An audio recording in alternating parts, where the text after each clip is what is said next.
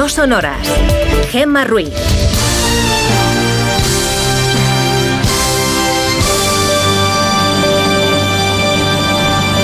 Son las 5 y 6 de la mañana, las 4 y 6 en Canarias. Buenos días.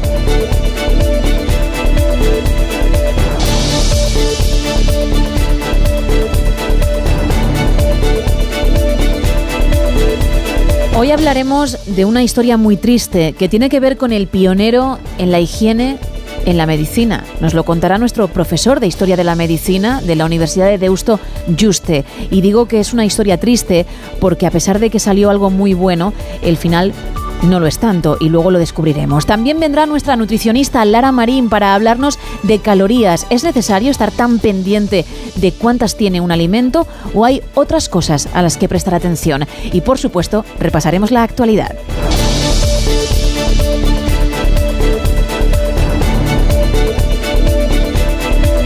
Arrancamos ya y lo hacemos con la previsión del tiempo para hoy, que la cosa pinta bastante regular, Isa. Sí, Gema, hoy va a ser un día complicado en todo el país. La borrasca Kiaran ya está aquí y va a dejar viento, lluvia y fenómenos costeros hasta el domingo.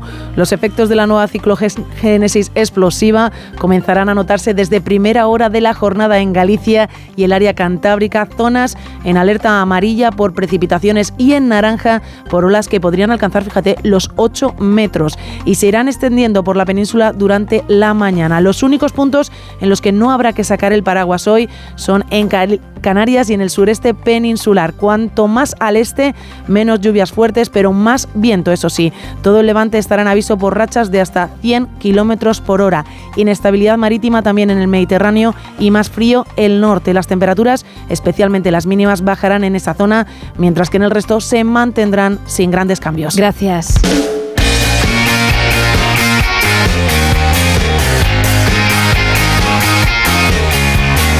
En información deportiva, ¿qué me cuentas, Paco Reyes? Buenos días. ¿Qué tal? Muy buenos días, Gema. La Copa del Rey no tuvo sorpresas en cuanto a equipos de primera división se refiere, pero fueron eliminados tres de segunda división por equipos de inferior categoría, el Racing, el Albacete y el Andorra. Hubo sobre todo dos goleadas escandalosas que en poco creo yo que ayudan al fútbol, pero en fin, doctores tiene la Santa Madre Iglesia. El Getafe ganó 12-0 o 0-12 al Tardienta casi como el España-Malta, y el Betis ante el Hernán Cortés, justo el resultado de Malta. 12-1, en este caso a domicilio, 1-12. Bordalás, por cierto, le ganó a Pellegrini por un gol. Eh, Bordalás y Pellegrini, que ya saben que no se llevan muy bien, sobre todo a raíz del partido que disputaron en Liga y donde hubo una lucha dialéctica. Creo que se lo tienen que hacer mirar en la federación, desde mi punto de vista, siempre, porque queda muy bien que equipos de regional o de preferente jueguen ante equipos de primera división, pero goleadas como las que hemos visto del Getafe y del Betis en poco ayudan a la autoestima. En la Copa de Inglaterra hubo también noticia, por ejemplo, que el Arsenal, uno de los favoritos para ganar la Premier, quedó eliminado a las primeras de cambio ante el West Ham y otro desastre para el United, también eliminado por el Newcastle, equipos de la Premier. Pero el que dio el sorpresón fue el Bayern de Múnich, eliminado por el Saarbrücken eh, de la tercera división alemana. Saarbrücken, ridículo bávaro y mañana vuelve la liga con la decimosegunda jornada del Campeonato Nacional de Liga con el partido Las Palmas Atlético de Madrid.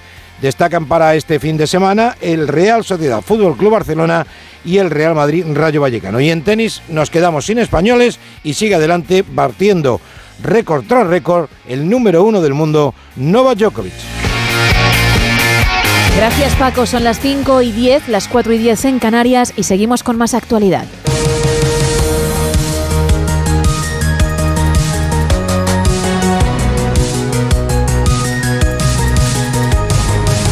Ocho magistrados del Poder Judicial se rebelan contra la amnistía y el mercadeo, dicen, de Pedro Sánchez. Los vocales conservadores del CGPJ provocan con su mayoría un pleno extraordinario en el que quieren denunciar el beneficio personal que el presidente del Gobierno en funciones sacaría con esta futura ley, ¿no, Ignacio Jarillo? Pues sí, la petición de los ocho magistrados considerados conservadores del Poder Judicial supone abrir un debate en un pleno extraordinario del Consejo ante el peligro de que se apruebe una ley de amnistía que suponga, dicen, la abolición del Estado de Derecho. En el borrador que hemos conocido acusan los jueces a Pedro Sánchez de mirar solo por sus intereses políticos a cambio de crear una casta política de amnistiados irresponsables e impunes por los derechos cometidos.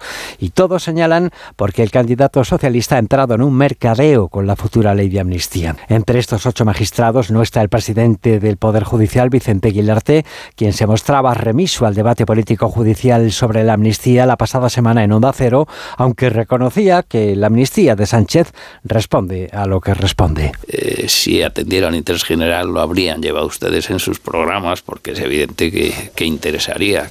Objetivamente no hay duda de que obedece a un interés coyuntural, no hablemos de un interés general. Los ocho jueces firmantes ya son la actual mitad de todos los vocales y juntos creen que Pedro Sánchez haciendo estas concesiones pretende impedir el gobierno de otras fuerzas políticas y mantenerse en el poder. Según fuentes de Esquerra Republicana, la ley de amnistía incluirá a los encausados de Tsunami Democratic y los CDR, Ismael Terriza. El tuit de Aragonés ha consagrado el acuerdo. El presidente de la Generalitat celebra que la amnistía vaya a proteger, según sus palabras, a todos los represaliados y entre los perdonados entra Tsunami Democratic, el grupo que coordinó y agitó la revuelta de octubre del 19. Se diluyen, por tanto, sus actos, como el bloqueo del puerto de la Junquera o el asalto al aeropuerto del Prat. Según celebra Aragonés, esta misma ley va a parar también a los CDR encausados en la Audiencia Nacional por terrorismo. Por tanto, Sánchez tiene atado a Esquerra y espera rematar el articulado de la proposición de ley con los aportes de Junts, cuestión de matices en teoría después de la foto de Cerdán con Puigdemont en Bruselas. Esperemos que no haya sorpresas de última hora, ha dicho Jaume Sens, encargado de negociar por parte de Sumar. La noticia que, la noticia que salió ayer en la que Esquerra había llegado a un acuerdo con el Partido Socialista es una buena noticia, pero ahora hay que terminar de cerrar unos flecos con Junts. La negociación está abierta, yo soy optimista, es una cuestión de horas, de días, porque estas cosas siempre se pueden torcer en cualquier momento.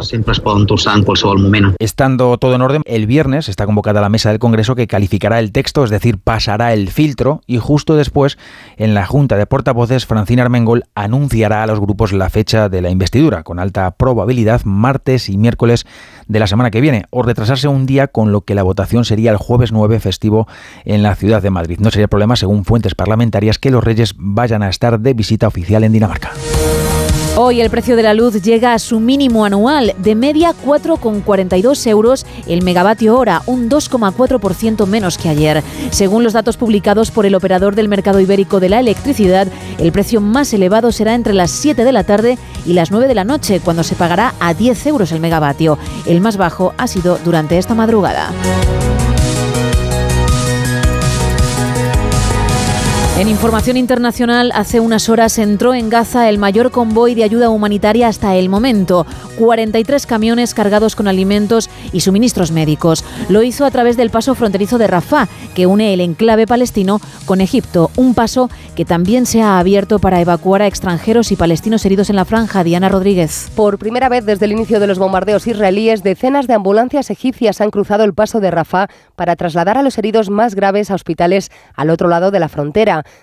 Dentro de la franja los recursos sanitarios escasean, no se pueden realizar operaciones quirúrgicas porque no hay luz y la crisis humanitaria empeora. Nasem Hassan, médico gazatí, lamenta una situación insostenible. Estas lesiones requieren tratamiento médico avanzado y algunas operaciones importantes. Como sabemos, los hospitales de la franja de Gaza tratan a un gran número de personas heridas y sufren de falta de suministros médicos.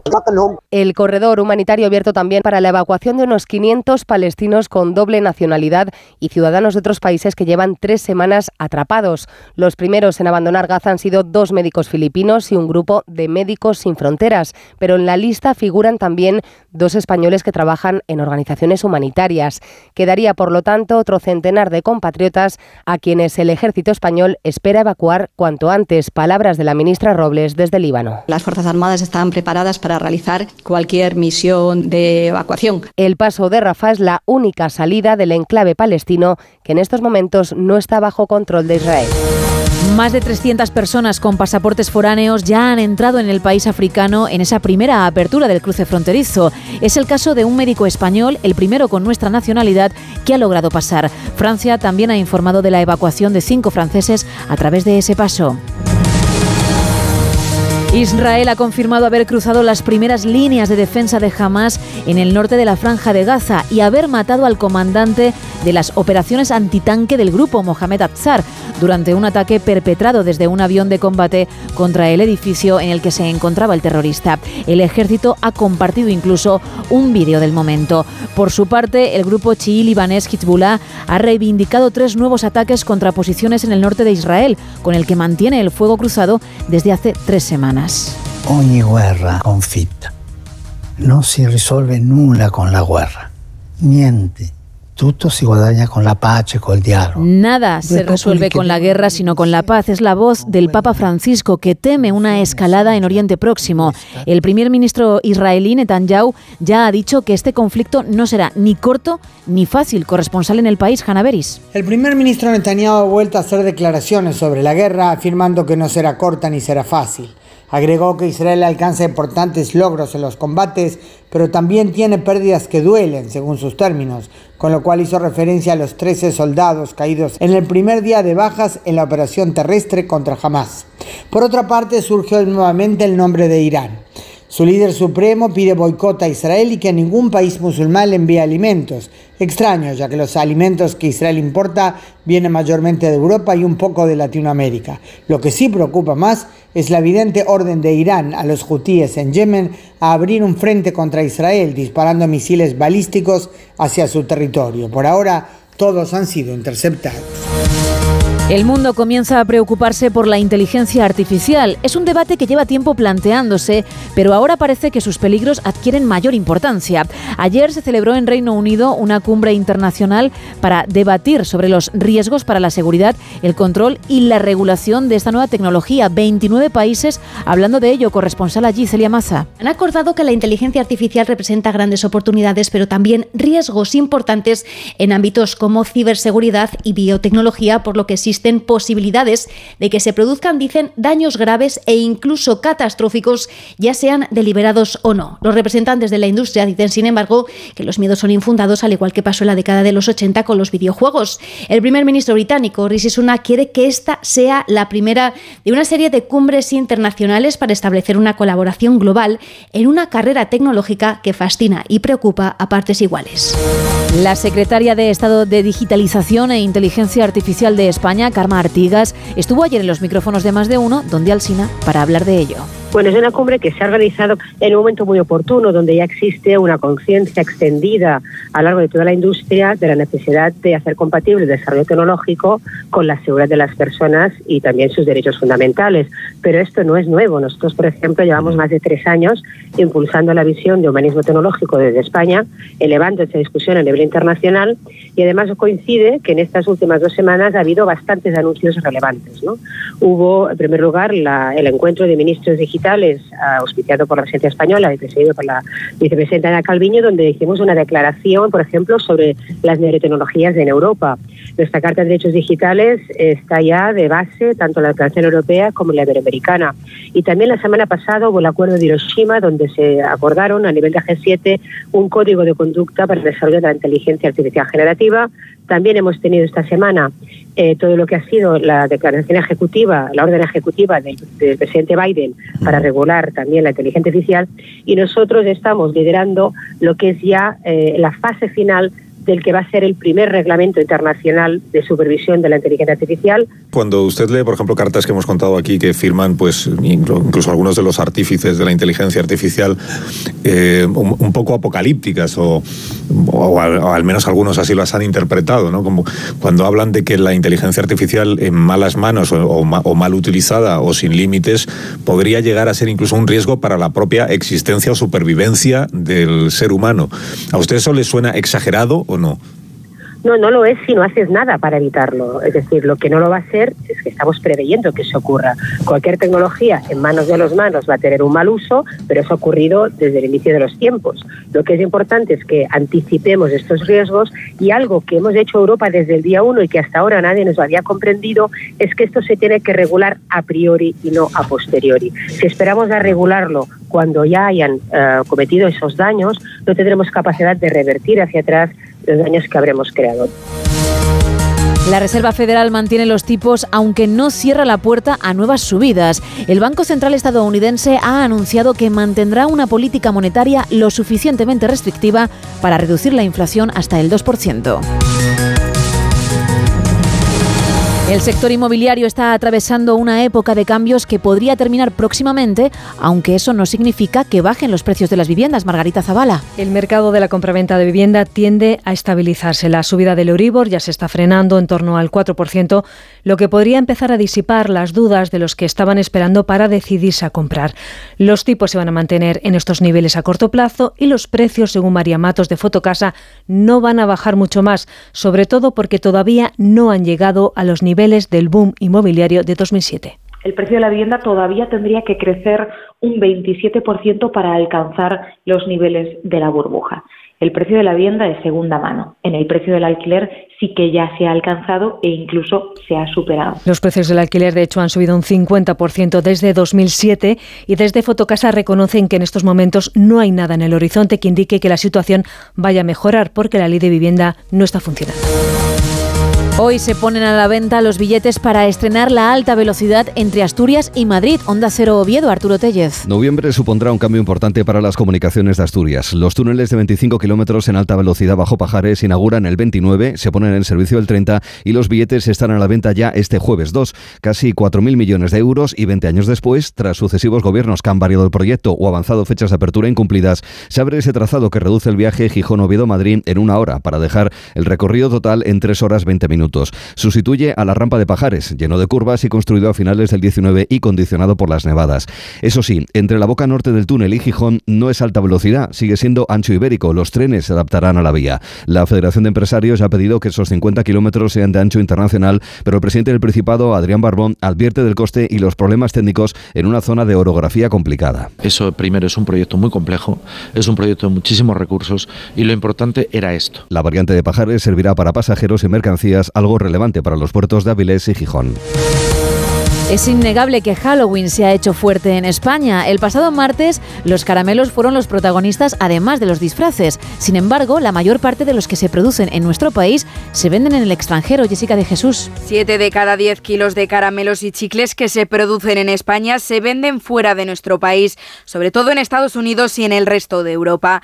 Exportaciones que según la Asociación Española del Dulce tienen un valor de casi 650 millones de euros y que suponen un tercio de las ventas exteriores del dulce. Rubén Moreno es el secretario general de Produlce. Nuestros productos pues cada vez son mejor valorados en los mercados internacionales. Los fabricantes nos trasladan también que las ventas de estos productos temáticos en España en, en esta semana de Halloween se han llegado a duplicar en los últimos siete años y para algunas empresas del sector de los caramelos pueden llegar a suponer un 10% de las ventas totales eh, anuales. Además, cada vez cobran más importancia otros productos como el cacao y el chocolate. Para hacer frente a este incremento de la producción, el sector ha incrementado el empleo casi un 5% en los últimos dos años. Y terminamos con una nueva beta cultureta de Carlos Zumer para más de uno en la que habla del Leonardo da Vinci de Australia. Algo sorprende siempre al visitante en Australia. Ver a gente descalza, descalza por la calle o en el parque o incluso en una cafetería. Y no es que sean seguidores del maratoniano Bikila, es una misteriosa costumbre de la isla que fue cárcel británica, con supuestos beneficios para la salud.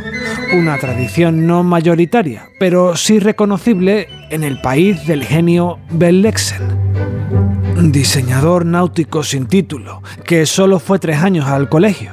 Benny Lexen era el Leonardo da Vinci de Australia, dice su paisano John Bertrand, patrón de la empresa deportiva más absurda que se les ha ocurrido jamás, ganar la Copa América de Vela. Trofeo deportivo más antiguo del mundo, celebrado cada cuatro años y con un solo ganador en más de un siglo, Estados Unidos. En 1983, Bertrand cree que ya están preparados. Los americanos tenían a 30 ingenieros aeroespaciales del gobierno. Nosotros teníamos a Benny Lexan, un tipo rarísimo y descalzo y con tics en la cara, y que se ocupó de la primera gran tarea si quieres ganar la copa, diseñar un barco más rápido, como si fuera la Fórmula 1.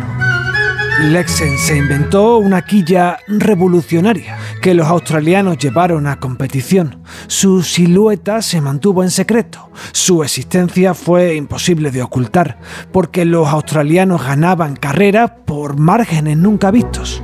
La prensa soñaba con destaparla, pero llegó la gran final sin conseguirlo.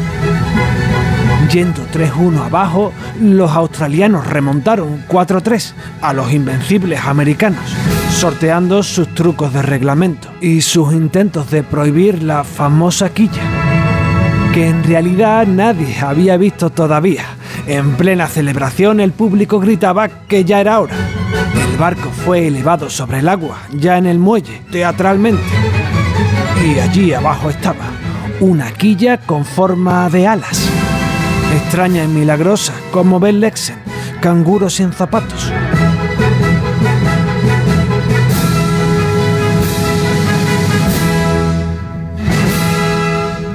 Cinco y 26 de la mañana, 4 y 26 en Canarias.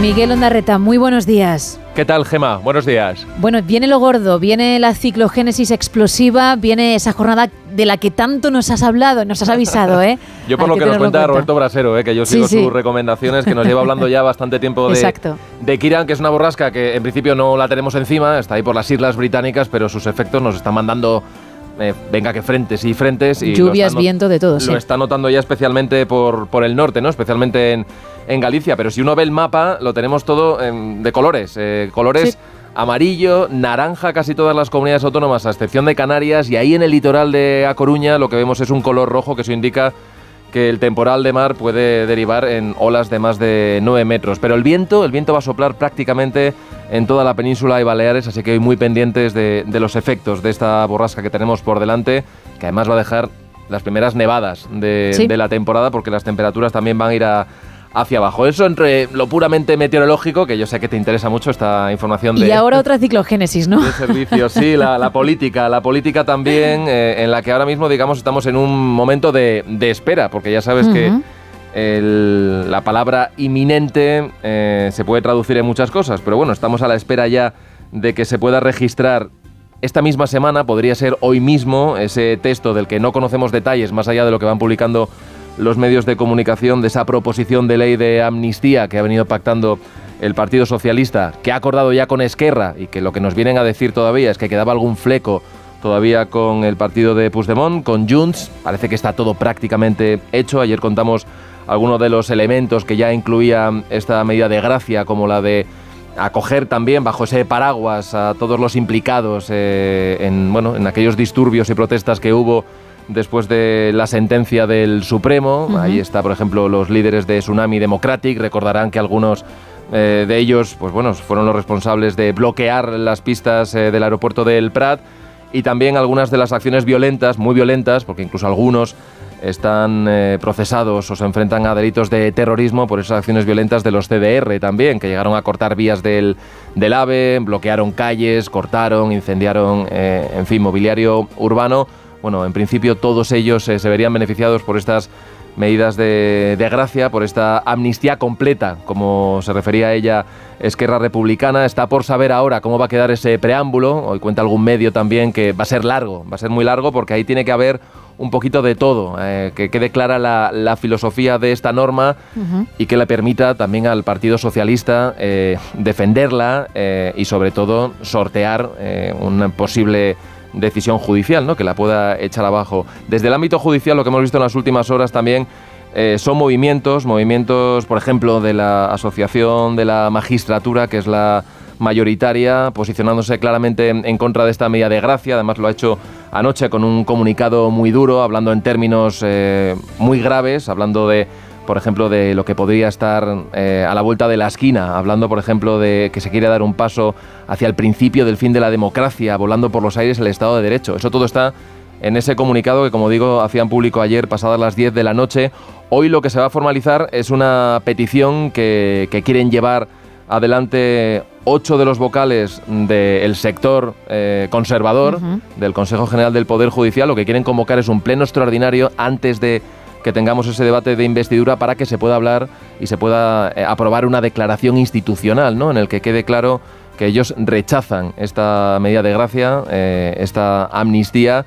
Es cierto que la forma en la que se está tramitando a través del Congreso no obliga a consultar a estos órganos, pero ellos quieren dejar claro eh, cuál es su posición y ahí está el debate ahora de si ellos tienen o no que posicionarse. Ya el bloque progresista ha dicho que a ellos no les toca, que ellos hablan cuando se les pide que posicionen su, su opinión y bueno, ahí tenemos refriega política, tenemos refriega en el ámbito judicial y tenemos el conflicto en Oriente Próximo que no mejora a pesar de esas imágenes, bueno, eh, un poco más amables, ¿no? Hmm. Eh, de los primeros evacuados palestinos, son tan pocos, son apenas 78 eh, palestinos heridos de gravedad que están siendo atendidos en los hospitales de Egipto. Hay más de 20.000 que están en los hospitales desbordados de Gaza.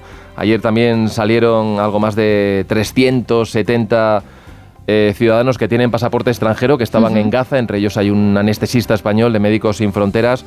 Eh, a las 10 de la mañana, hora local, se va a volver a reabrir ese paso de, de Rafah en el sur de la franja para que puedan salir.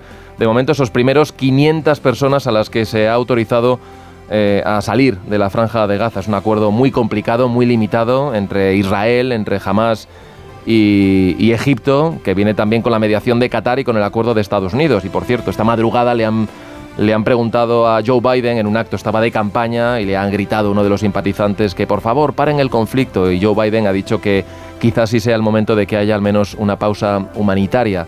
También el presidente de Estados Unidos está muy pendiente de, de la resolución de los rehenes.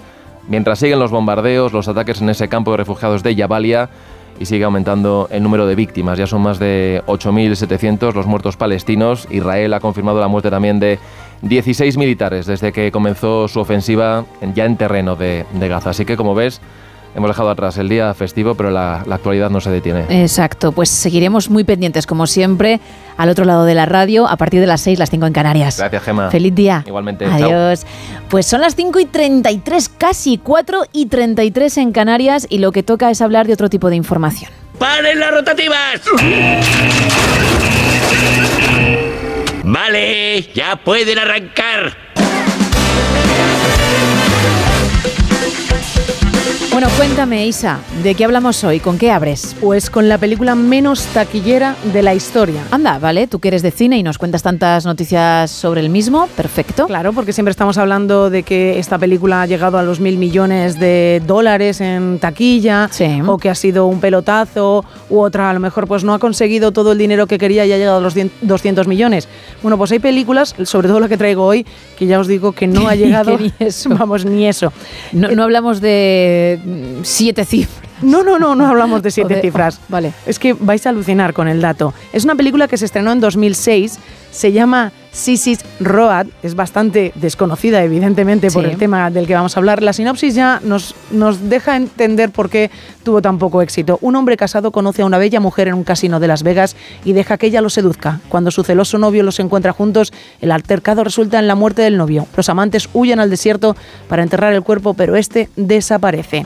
Vale, la película se hizo en 18 días porque el director, que se llama Tom no, Sizemore, fue detenido, el rodaje se retrasó. Fue detenido ¿por qué? Por adicción a las drogas. Y entonces cuando salió de la cárcel dijo, lo tenemos que hacer muy rápido, el rodaje, no tengo tiempo, no tengo tiempo. Que me he entretenido en otras cosas Que y al final con tanta agenda Sí. apretada, pues eh, no me queda otra que, que darme vida, Que ¿no? darme vida. Está protagonizado por Catherine Hale, una actriz muy conocida posteriormente por Anatomía de Grey. Pero que dice que pesa sobre ella una especie de maldición, ¿no? Efectivamente. Porque película que hace, película que fracasa. Y serie que hace, excepto Anatomía de Grey, serie que hace, serie que fracasa. Ya, ya empezó, ya empezó con esto. Esta película costó 1,2 millones de euros.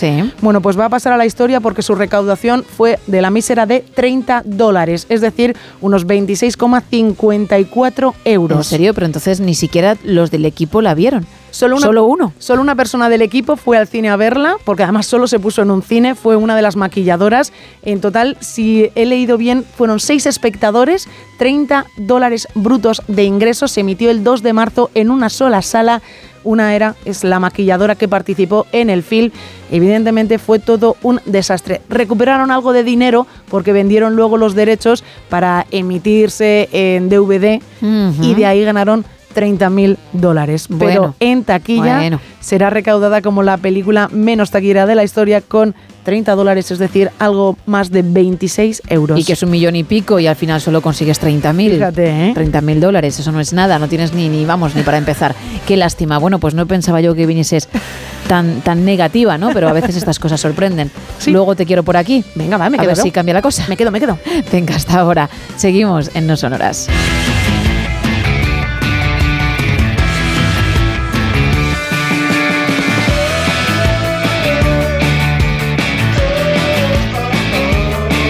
Y vamos a hablar, porque lo he prometido antes, de historia, en concreto de historia de la medicina.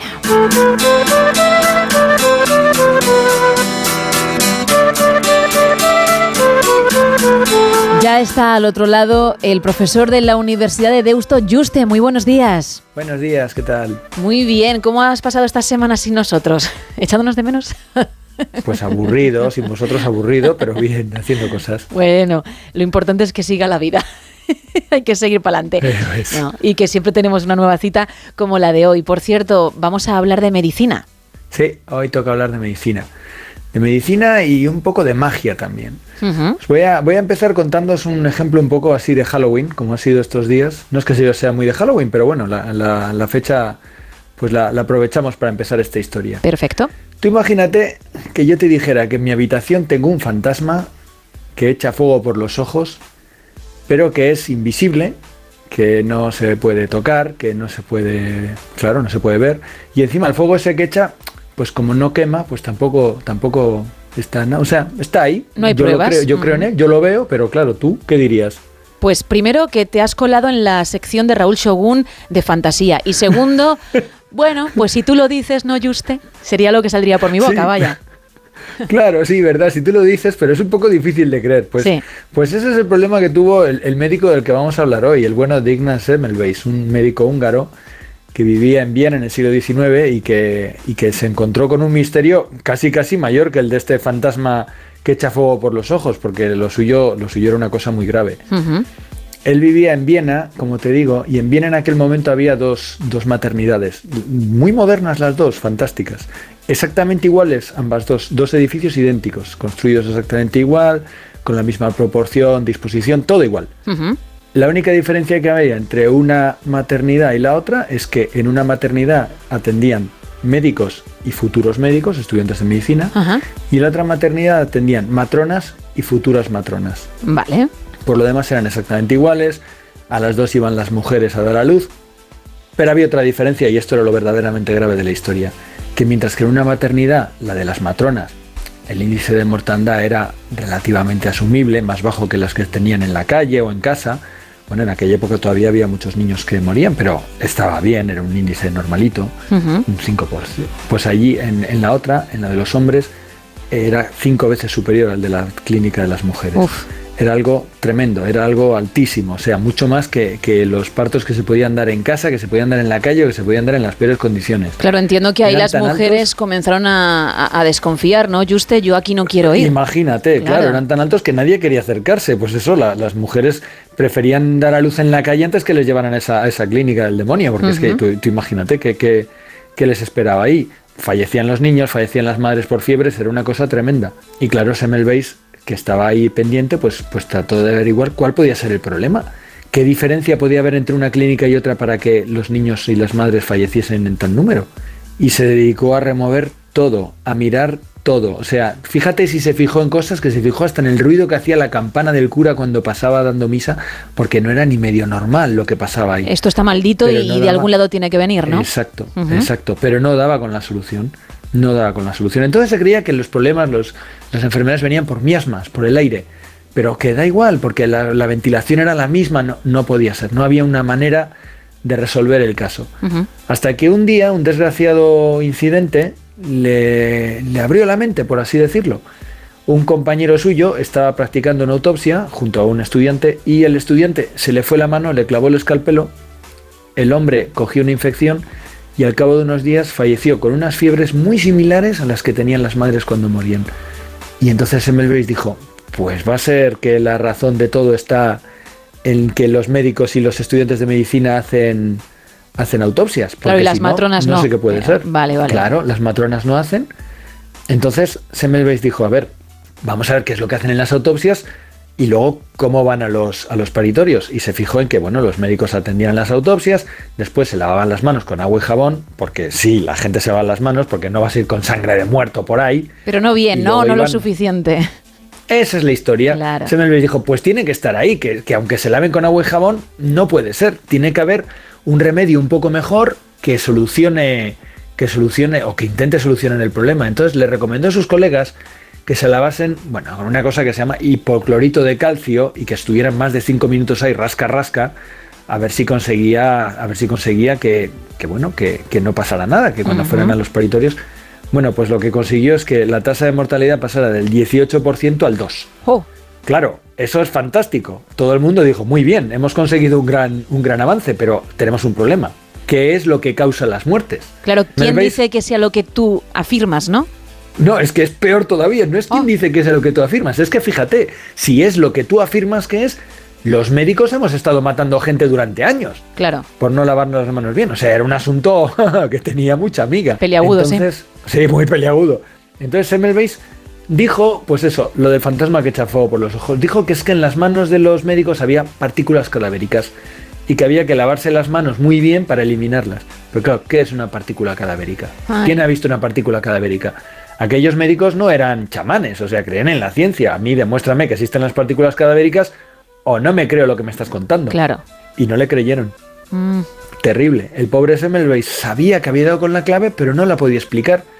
Y no le creyeron. Muchos empezaron evidentemente a hacer lo que él había dicho, otros no tanto, eh, y a Semmelweis al final pues acabaron despidiéndole, porque el hombre la verdad es que no tenía el don de la diplomacia precisamente, aparte, bueno, por motivos políticos, tomó parte por los húngaros en la revolución y tal. El caso es que al final el pobre Semmelweis acabó eh, fuera del hospital, es más, acabó con serios problemas psicológicos, como en aquella época no había ningún tipo de tratamiento, le metieron en un manicomio y, y, estuvo hasta los últimos días de su vida en un manicomio pasándolo bastante mal. Qué lástima. Por desgracia para él, fíjate, muy poquitos meses antes de que él muriese ya Pasteur y Lister científicos franceses, ingleses y tal, empezaron a hacer una serie de hallazgos y empezaron a descubrir que hay una cosita que se llama gérmenes, que son los que provocaban todos estos males, y que Semmelweis había llamado partículas cadavéricas, pero que como no había podido demostrarlo, pues tuvo un final no muy afortunado.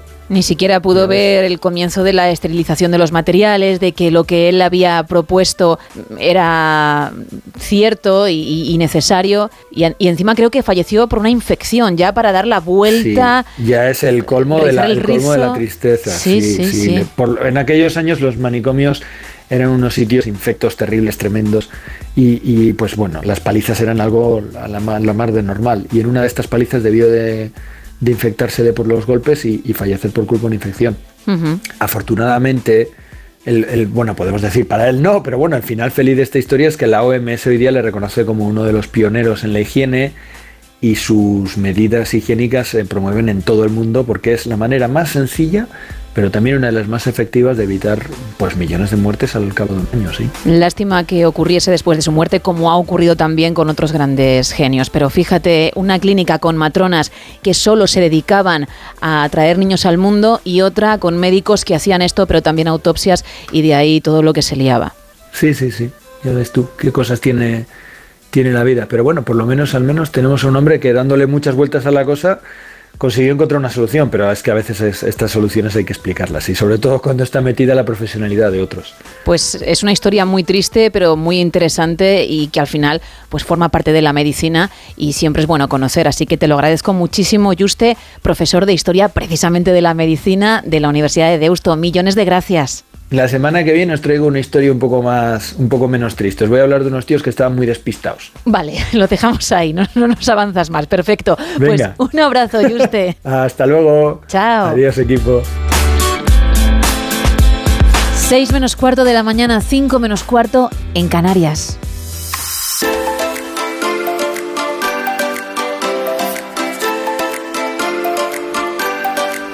Sintonía que indica que abrimos la sección No te lo quitan de las manos.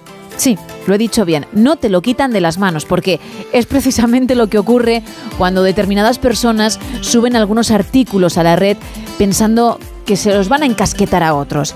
Ojo, que por muy baratos que los pongas, vaya artículos. ¿Qué selección tenemos en esta ocasión, Isa? Pues empezamos con un artículo que vale 3 euros. Alguien ha estado haciendo limpieza en, bueno, pues en la papelería de la casa, a lo mejor en los archivadores, y ha encontrado una auténtica maravilla, un póster de Luke Perry. Nos oh, vamos, de Dylan de Sensación de Vivir. Efectivamente, nos vamos hasta esa pedazo de serie. Alguien tenía este póster que yo creo que más que un póster, porque como se puede ver en la fotografía, está roto por uno de los laterales, han Sí. arrancado una página de alguna de esas revistas de adolescentes que teníamos en aquella época y simplemente nos pone que está en buen estado, que es un póster de Luke Perry de los años 90. Lo han, mira- lo han visto a día de hoy cinco personas. Cinco personas han visto este anuncio. No hay nadie que haya dicho, quiero tenerlo ahora mismo en mi carpeta para llevármelo al cole. Ojo, que yo tengo un muñeco de Brandon. Oh, claro, Brandon era realmente el protagonista, Jason Priestley junto con Shannon Doherty, que era Brenda. Luego sí, estaba Dylan, este Luke Perry, estaba Tori Spelling, una serie de amiguetes en el Insti, Insti, que sí. también aparecían en la producción, pero los hermanos eran los protas. Con lo cual, fíjate, si tengo el muñeco y no te hablo ya de recortes de la Super Pop, de la Bravo, de esta serie, de Backstreet Boys. Bueno, guardo todo y muy bien conservado. ¿Qué, qué fortuna tengo yo ahí y desconozco? Pues Tres euros, Gemma, tres euros están vendiendo este póster. no por, por cada cosita Hombre. ya son unos euros, ¿eh? También he podido leer entre líneas que a lo mejor quieres este póster de Luke Perry que se te acerca al cumpleaños. No, porque tengo alguno más. Vale. Incluso la carpeta de cartón Qué maravilla. de ¿eh? la serie, que salían todos muy guapos ellos, posando de maravilla, y, y está en mi casa. Pues ahí tienes oro, ¿eh? No te quiero decir nada más. Claro, por eso Sí, me he sí. venido arriba, digo, qué fortuna. Cuidado. Mm, Amaso. Sin saber. Bueno, más artículos. Pues el siguiente también es una auténtica maravilla que puedes poner en casa. Es algo diferente. Es un lavabo antiguo palanguero. Ah, pues mira, sí. Y simplemente nos pone que es una pila antigua, nos ponen las medidas, eso está muy bien. Eh, es un artículo que interesa, ¿eh? fíjate, 128 personas lo han visto. Cuéntame, ah, que interesa porque has visto que 128 personas están atentas, no Sí. porque tú lo consideres, ¿vale? Es que te No, iba a decir que me, que me enumerases los motivos. Claro, porque vamos a decirle a los oyentes qué es lo que estamos viendo. Realmente estamos viendo una estructura de metal con un agujero en el centro, no está la palangana. También tenemos dos agujeros en los laterales donde no sé exactamente qué es lo que iría. En la parte superior debería ir un espejo, pero no hay espejo, es decir, solo está la estructura metálica. A lo mejor por esa razón solo nos lo venden por dos euros ya, pues tú te lo pones en casa, decides exactamente para qué lo quieres. Oye, pues como paragüero también sirve, es un paragüero vintage diferente. Yo iba al macetero para mm, alegrar un Me poquito gusta. la cosa con flores y plantas. No- Bueno. No, tan triste con tres paraguas. bueno, Pero bueno. Nos vale para todo, pero me gusta también lo de las macetas. Hay cinco personas que lo están siguiendo ahí al dedillo para ver si baja al 1,75 y pueden llevarse este lavabo antiguo palanganero, que también nos lo han puesto complicado, que está a la venta desde hace ya un tiempo y no sé por qué yo sigue a la venta. Lo que no entiendo es por qué sigue a la venta lo que vas a contar a continuación. ¿O en qué momento alguien decidió que esto había que subirlo? porque tenemos aquí un casco, un casco izquierdo, inalámbrico, que nos ponen además que no funciona, que por 8 euros puede ser tuyo, oye, es toda una ganga, te llevas un casco para las orejas, no funciona en absoluto, y además no lo repiten en dos veces, no solo en el título, el no funciona, también en la hora de la descripción pone que no funciona. O sea, es un AirPod de una sola oreja, Oreja. solamente uno y encima no va. Y son ocho eurazos. 8 eurazos, a lo mejor simplemente para que lo lleves por la calle y cuando alguien se te acerca, alguna, bueno, algún conocido y no quieras hablar con él, le haces así como, oye, que estoy hablando, estoy hablando por teléfono y sigues adelante. Pero es que yo para eso lo que hago es cortar el cable de alguno que tenga por ahí, de los que dan, por ejemplo, en el transporte. Efectivamente, bueno. Cuando mm, realizas un viaje largo. sí, sí. Y me lo pongo ahí para la excusa. Lo que no voy a hacer es pagar 8 euros para euros. evitar al vecino. Para Sí. eso prefiero quedarme hablando 10 minutos. 8 euros por algo que no funciona, además te dan solo uno, no es que te den los dos y uno funciona y el otro no, no, no, te dan el izquierdo además que da igual cómo te lo pongas porque no vas a escuchar absolutamente nada por ello. Oye, pues 20 personas ya le han echado Sí, el ojo sí, sí. al anuncio. ¿Por Qué barbaridad. Pues no lo sé. Por curiosidad. Por curiosidad. Por, por decir mm, qué más vende o, o, qué narices se le ha pasado por la cabeza para esto. Venga, un artículo más que viene enseguida nuestra nutricionista Lara Marín. Pues vamos a acabar con un producto que está vendido porque siempre hay que dar esperanzas a todos nuestros oyentes. Es una auténtica maravilla. Nos regalan unos cuadernos de colegio, varios cuadernos sobrantes del colegio que han sido utilizados algunas hojas y no es que solo hayan sido utilizadas algunas hojas, sino es que en la, en la foto, en el primero de ellos, también han quitado la portada del cuaderno. Es decir, que ha sido muy reciclado. Se ve que es de renglones, no es de cuadritos. Efectivamente. Entonces nos lo regalan y como nos lo regalan, hay una persona que ha dicho, oye, yo te lo cojo y por eso este artículo ya está vendido. Que el cuaderno original eran 144 hojas, bueno, ahora son 20, pero te lo han regalado, así que ya lo tienes en claro, casa. Y para Claro. notas, que luego no tienes que utilizar la hoja completa, vas cogiendo cachitos, pues te hace el apaño. Muy bien, muy bueno. esto, He ¿eh? visto que has dejado uno para otra ocasión, porque nos queda poco tiempo, pero que no mm, deseo que descartes. No te preocupes, me lo quedo. No voy a decir más. Vale. Ya lo aclararemos en próximas ediciones. pero me tienes que hablar de ello, porque lo acabo de ver y digo, ay, si lo hubiese sabido, hubiésemos Claro. arrancado con esto. Pero es que para, es para hablar mucho y nos espera. Y tanto, Claro. y tanto. Pues lo haremos. Gracias, Isa. Un placer. Lo dicho, viene nuestra nutricionista.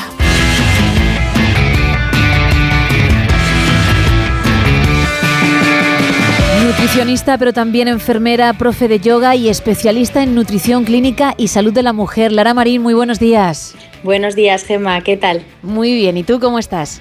Muy bien, con Perfecto. ganas. Así me gusta, eso es lo que, lo que queremos, lo que buscamos en No Sonoras. Oye, y vamos a hablar de algo que mucha gente hace y a lo mejor no es lo correcto, el contar constantemente las calorías de lo que uno ingiere. Por supuesto, o sea, esto hay que, hay que desmitificarlo, hay que quitarlo, porque yo creo que contar calorías a lo único que lleva o pesar, pesar alimentos lleva a una obsesión, a no contactar realmente con las necesidades del cuerpo y a entender que además que, que cada día es diferente, que, que unas calorías arriba o abajo no nos llevan a ningún lado, que incluso haber tenido un sueño diferente esa noche nos altera la, la alimentación de las necesidades del día y que hay que tener una flexibilidad. Entonces, lo importante más que contar calorías es elegir alimentos de calidad. ¿Por qué? Porque en ese caso va a dar igual que nos comamos tres pechugas de pollo que cuatro. O sea, al final lo que importa es que nuestra elección sea correcta y ahí podemos comer más de una manera más visual, ¿no? Que sean porque podemos comer un plato más grande de algo que sea saludable. Entonces, muy importante cuando vayamos a hacer la compra al supermercado, lo primero, elegir alimentos. ¿Esto qué quiere decir? Pues que si cogemos verduras, frutas, carne, pescado, huevo, marisco, pues no vamos a tener mucho problema. El problema va a ser cuando compremos al- eh, productos, ¿no? Un producto que quiere decir, pues que, que tiene más, que no es solo un alimento, ¿no? Que tiene varios, que tiene varios ingredientes. Entonces ahí tenemos que mirar más las etiquetas. Tenemos que mirar que no haya demasiados ingredientes en ese producto. Yo diría que más de 5 ya es mucho. Vale. Os invito a que en el supermercado cojáis los paquetes de pan Sí. Y miréis los ingredientes. Y vais a ver que muchos tienen muchísimos, una lista gigante de ingredientes. Pues, ¿qué debería llevar un pan realmente? Harina, sal, agua, aceite, levadura y poco más. Entonces, cuando empezamos a ver que lleva jarabe de glucosa, un montón de harinas de no sé, un montón de harinas diferentes, aceites distintos, ahí ya nos tiene que llamar la atención. Con un yogur, lo mismo. Un yogur, pues tiene que llevar la parte láctea y poco más. Si vemos que empieza a llevar concentrados de frutas, azúcar, tal, fuera. O sea que al final tenemos que ver que sea un producto sencillo. Es verdad que mucha gente, lo decíamos al comienzo, lee esas etiquetas, no cae en esto que tú estás contando, que es muy interesante, se fijan en esas calorías, en las famosas calorías, y claro, ojo a la lista, ojo a esa lista de la que hablas, que, que, mm, son cosas que pasamos por alto y son mucho más importantes luego para nuestra salud, con lo cual a partir de ahora, pues eso, a leer muy bien y si es un pergamino importante, pues marcha atrás, ¿no? fuera. Y sobre todo no caer en la trampa del, del marketing de estos productos, que está muy bien pensado y muchas veces pensamos que porque sea un producto light o desnatado es más sano y no es verdad. Entonces, todo el mundo a leer etiquetas, por favor. Si lo hacen, si hay oyentes que, pues en productos que están acostumbrados a comprar, se ponen a leer y se han dado cuenta de que efectivamente había una lista importante y han decidido cambiar ese hábito, que nos lo cuenten. ¿eh? Si te parece, vamos a recordar el, el WhatsApp del programa, el 682 472 555 682 472 555 porque además te lo haremos llegar, Lara. Y una pregunta, ¿la ingesta de calorías aproximada por comida, cuál tendría que ser o, o depende de la persona? Depende de cada persona.